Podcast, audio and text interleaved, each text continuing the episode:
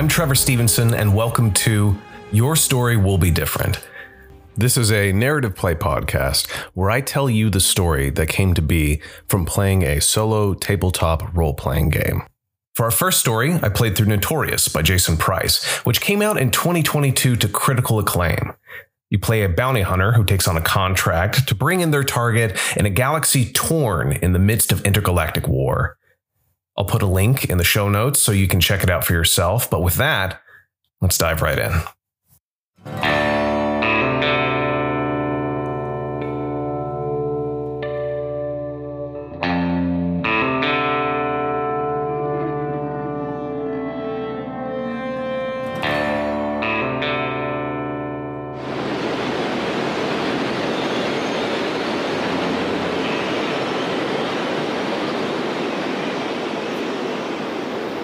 Frico Lillet hated the cold. Yet here he was being dragged by his arms behind some miscreant's vehicle on this frozen turd of a planet. He didn't even remember it, but he must have collapsed from exhaustion after setting out on foot from a ship. Cold climates wreaked havoc on the metabolism of amphibian species like himself, so no wonder so few kimonos had settled there. Frico lifted his gaze high enough to see his weapons tied to the back of the snow cruiser, like forgotten trophies gathering snow.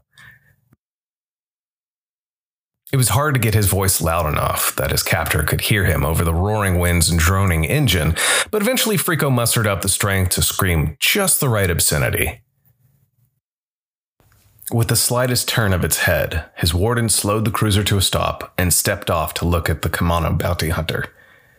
Frico managed to get to his feet in time to square off, even though his hands were still bound. I thought you were dead. Frico glared with his one good eye. Not yet. Where are you taking me? His captor leaned casually against the snow cruiser, pulling down his mask, revealing himself to be a Murian, and he wiped the ice from his rat like muzzle. A good ditch, I know. And then I'm off to see what your junk is worth, if anything.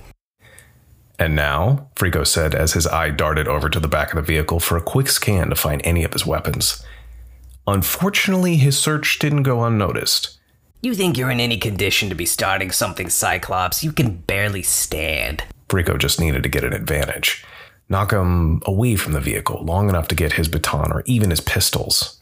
He ended up lunging at the Murian pathetically. Back down on the ice, with a blinding pain in the back of his head, Frico was rolled over to look down the barrel of one of his own laser pistols. Looks like my ditch plan is still happening after all. When the shot came, Frico didn't close his eye. He was surprised to see the weapon knocked out of the hand of Murian.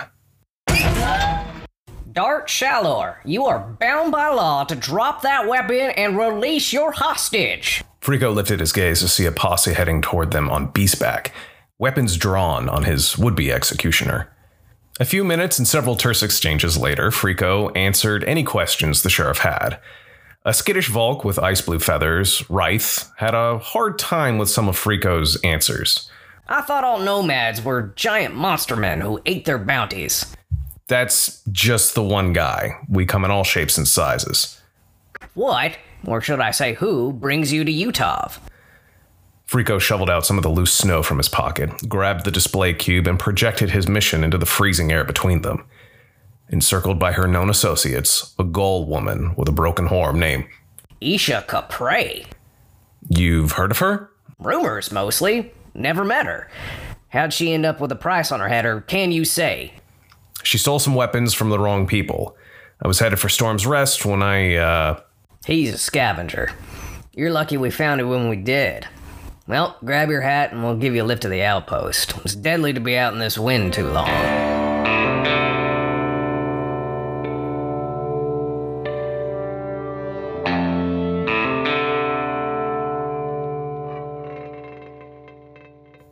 Blusterous ride later, and Frico found himself outside Storm's Rest. The dilapidated outpost stood as a stark testament to the harsh realities of its existence. Perched on a desolate tundra, it was a place forgotten by time, a relic of a bygone era when the old empire had interest, let alone power, on Utah. Now it was a haunting symbol of a relentless struggle against the cold and the ceaseless onslaught of exhaustion. The outpost's outer walls, once made of sturdy steel, had been weathered to a patchwork of rusted metal panels, pockmarked by the relentless barrage of ice storms. The wind howled through the gaps, whistling a mournful tune. Twin guard towers that once stood sentinel over the entrance were now little more than skeletal remnants, their platforms sagging and their searchlights long exhausted. Frico took a moment to size up the outpost before the cold dancing up his spine reminded him to get indoors. The group of new uprising soldiers at the front gate seemed out of place in this former Imperial foothold. Hoping to slip in unnoticed, Frico pulled the brim of his hat down and shuffled past them. As he stepped under the tower, a clawed hand gripped his shoulder. Not so fast. You a local here? Got some questions for you. Frico turned to look up at the grisly, scarred face of a Charon new uprising foot soldier. He must have loved this cold with all that fur. The two humans with him instinctively took flanking positions for the interrogation. Just passing through on business, not looking to cause any trouble. Frico's eye looked up with steely confidence as he guessed how all those scars were earned. What business would that be? jabbed the male human.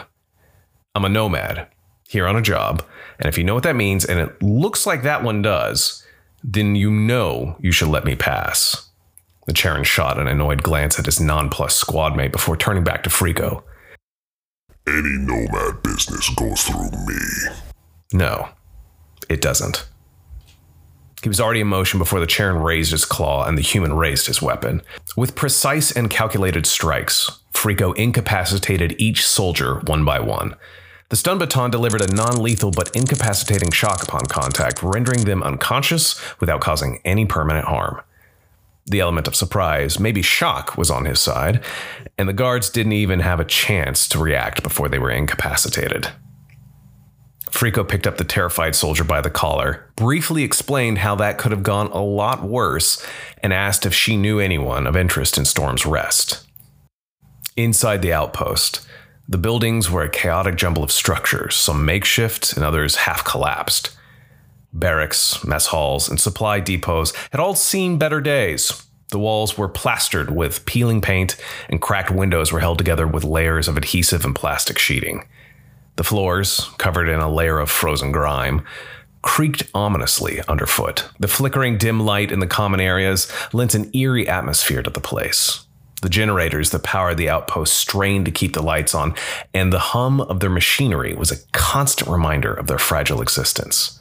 Tired Imperials shuffled through the narrow, cluttered hallways, their faces etched with weariness, their uniforms ragged and patched. Any day the Empire would send a supply ship. Any day now. The Outpost Command Center was a cramped room filled with outdated technology. Dusty monitors displayed flickering maps of the frozen wilderness, and frayed cables snaked through the floor like serpents. Tired officers hunched over worn out consoles, their eyes heavy with fatigue as they monitor the outpost's dwindling supplies and scan for any signs of relief ships. Outside, the frigid wind howled, and relentless snowfall obscured any semblance of a horizon. It was a place where time seemed to stand still, where the only constants were the unyielding cold and the ever present exhaustion of those who struggled to keep the outpost from crumbling into oblivion. Yet some of the denizens of Storm's Rest fared better than others. Frico walked past row after row of stilt houses occupied by the aboriginal inhabitants of Utah humans. These naked apes seemed like the least likely natives for a frozen rock, but they had been the first civilization to settle here. They were the favorite meal of some of the more dangerous fauna on the planet as well. The front of the dilapidated stone stilt house Frico found himself in front of belied what the terrified soldier had told him lived inside. If only to get a reprieve from the howling winds, the bounty hunter knocked on the door. The mystic mentor, cloaked in tattered robes, glistened with crystalline sheen, as all Pellucid did but his piercing eyes that seemed to see beyond the physical realm sold that this man was an oracle of sorts. People from all corners of the galaxy sought him out, hoping to unlock the secrets of the universe and gain knowledge that transcended time and space. He looked at the kimono on his doorstep. Malachi Das? Malachi's gaze didn't move from Frico's eye patch. Can I speak with you? Preferably inside. The mystic, sensing the tumult within Frico's soul, welcomed him into the dimly lit interior of the stilt house. A crackling fire provided the only source of warmth and light, casting eerie shadows across the room. The two sat in silence for what seemed like hours, as if the mystic was peering into Frico's very soul. Finally, the mystic spoke with a voice that seemed to reverberate with the echoes of countless ages. You seek knowledge, Frico Lillet. Knowledge that can shape the destiny of galaxies and pierce the veil of the cosmos. But are you prepared for the price that comes with such wisdom? Frico considered the question carefully, his eye never leaving the mystic's gaze. He knew that the pursuit of knowledge often came at great personal cost, and he had seen the toll it took on others who had delved too deep into the mysteries of the universe. Uh, actually, I wanted to ask you about some recent events. Do you know Isha? The mystic interrupted. I've seen the paths you could walk, the destinies that lie before you. One path leads to enlightenment and the power to change the course of history. The other leads to darkness and destruction. Choose wisely, for once you embark on this journey, there is no turning back. Uh, thanks. So you don't know anything about a Gaul woman who recently knocked off some trade alliance shipments? After what felt like an eternity, the mystic spoke once more, his voice filled with a mix of sadness and determination. I see potential in you, Frico Lillet, but the path you must take is not with me. Your destiny lies elsewhere in the vast expanse of the galaxy. Seek your own truths, and they may guide you to the light. With those words, the mystic mentor sent Frico Lillet back to the frozen wilderness of the planet. More confused than ever, Frico headed back towards the center of Storm's Rest. Barely audible over the howl of the winds, the roar of the land cruiser wasn't discernible until it was right on him. Frico jumped out of the way as a passenger door flung open, nearly clipping his face, and a large bundle landed with a thump at his feet. Instincts took over as his laser pistols filled his hands one on the bundle, one on the rapidly receding vehicle. A hoarse groan came from Frico's feet. He holstered one of the pistols and undid the bindings around the bundle. A pair of horns painted with runes slowly emerged, ultimately revealing an elderly Gaul matriarch covered in talismans that clanked together quietly. Those jerks play for keeps. She said while stretching her back. She turned to see the pistol in her face and slowly raised her hands. Frico looked her over. There was something familiar about her rattling in his mind. The updated holo from the Trade Alliance showed his target to be much younger than this woman, and Gaul rarely repaired broken horns. Do you know Isha Capre? She lowered her hands. I'm trying not to be offended here. Not all Gaul know each other, you know, even on Utah. But you've heard of her. Who hasn't at this point? Probably the biggest thorn on everyone's side. Frico holstered the second pistol. Seems like somebody thinks you're a bit of a thorn yourself.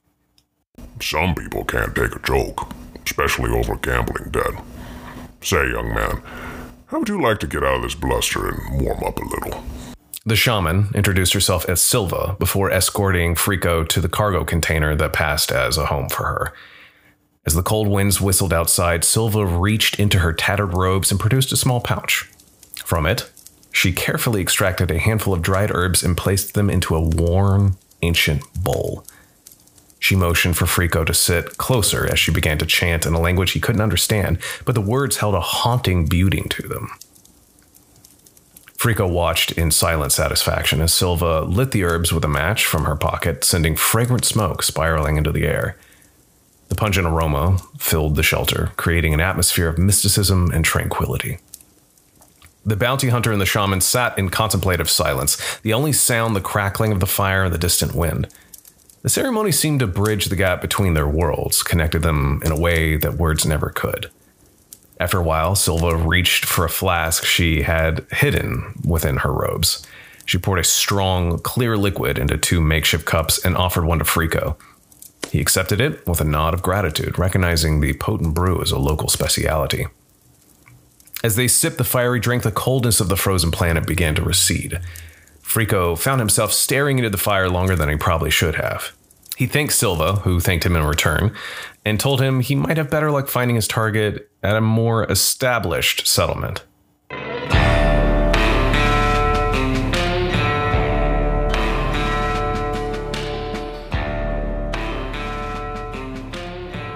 His arrival at Ice Flow military base was a tense affair.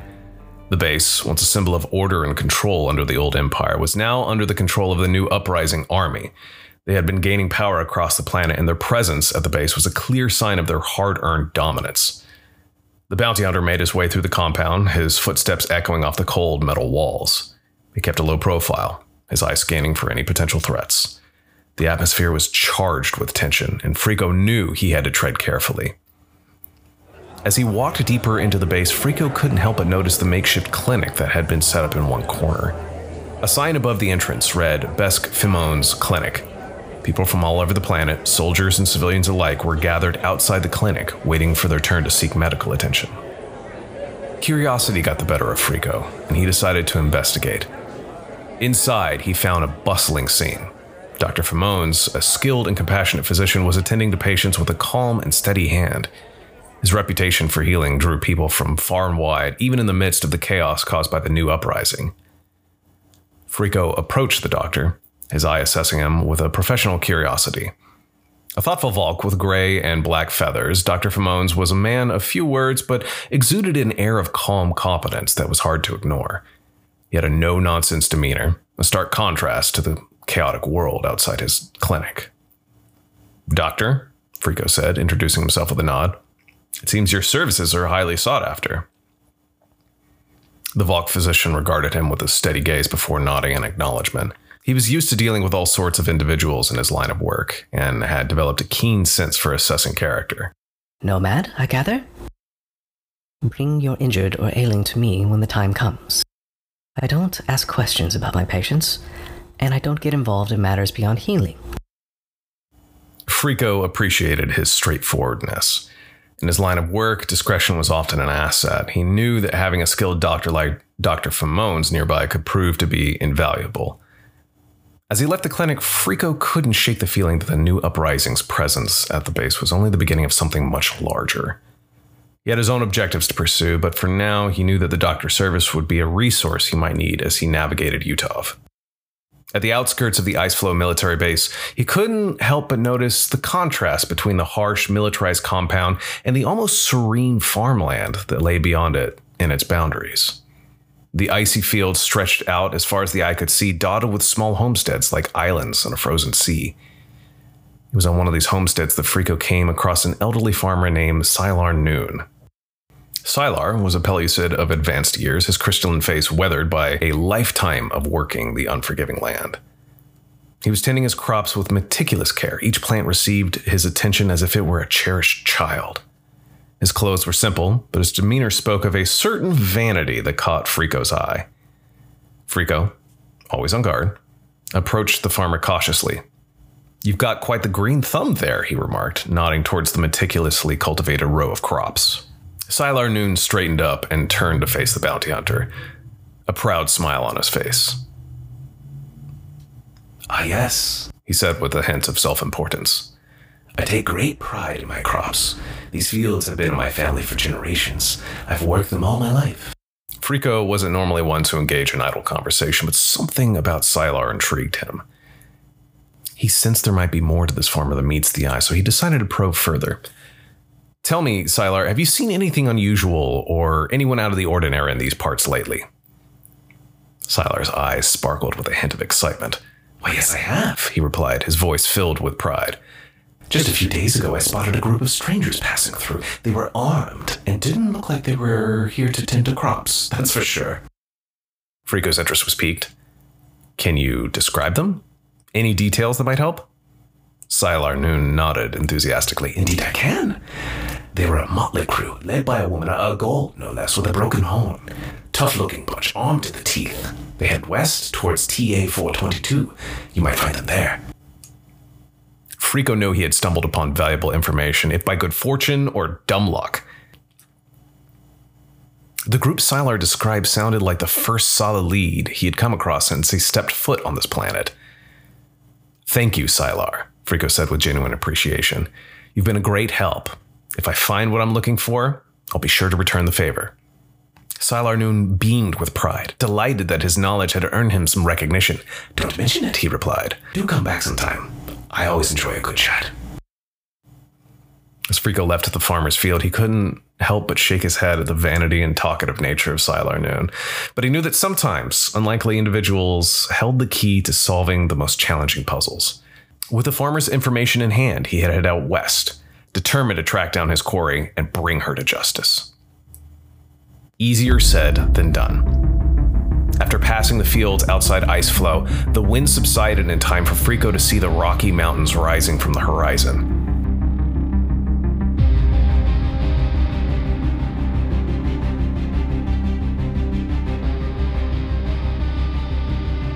Hours later, he found himself approaching a treacherous mountain pass.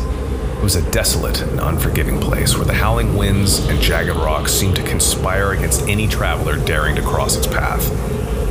As Frico made his way through the rocky terrain, he noticed a group of local villagers huddled together by a crude campfire.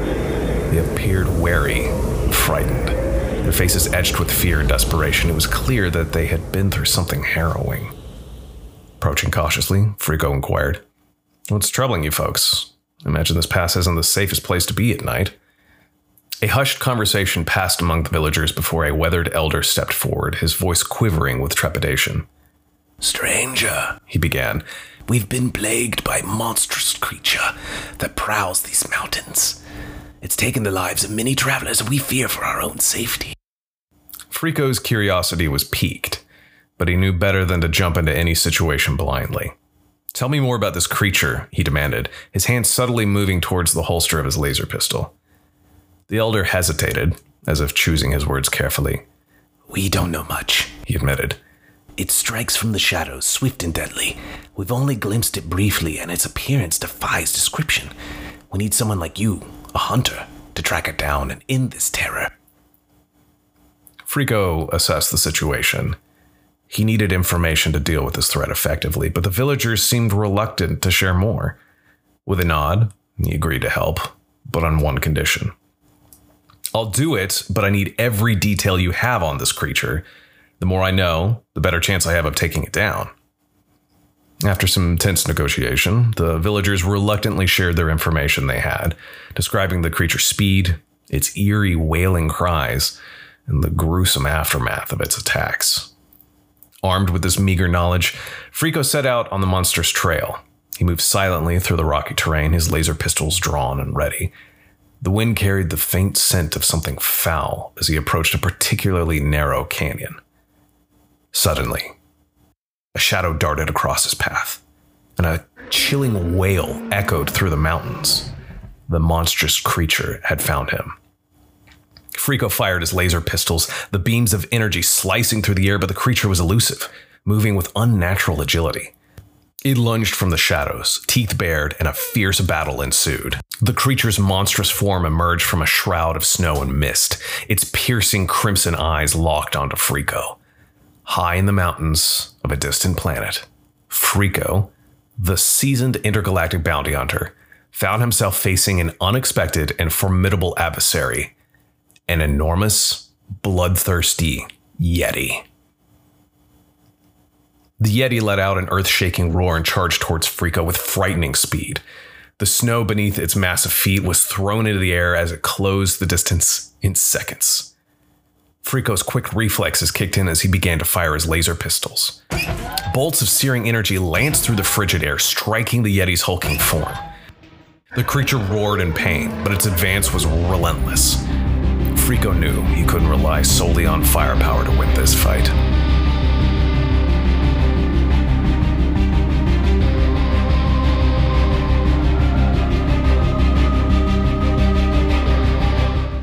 We'll go ahead and leave the story there. We'll catch up with Frico next time and see how he does with that Yeti. I want to thank you for listening to the very first episode of Your Story Will Be Different. This was a lot of fun to make, and I hope it's a lot of fun to listen to you want to support the podcast, the best thing you can do is leave a review on Apple Podcasts. And the second best thing you can do is tell someone about the podcast. It's early days right now, and word of mouth is going to have a lot of impact. You can find the official Twitter, or X, whatever you want to call it, at your TTRPG. I'm also going to put a link to the notorious game in the show notes so you can check out the game for yourself. It's a lot of fun, like I said. But remember, your story will be different.